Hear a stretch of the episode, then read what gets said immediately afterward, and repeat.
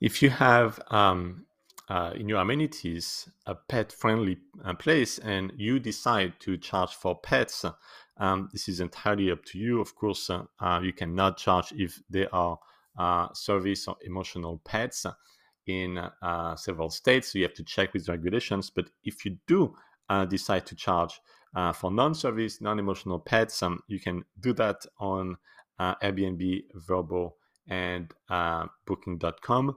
Um, Airbnb has some limit that you cannot charge more than the nightly rate.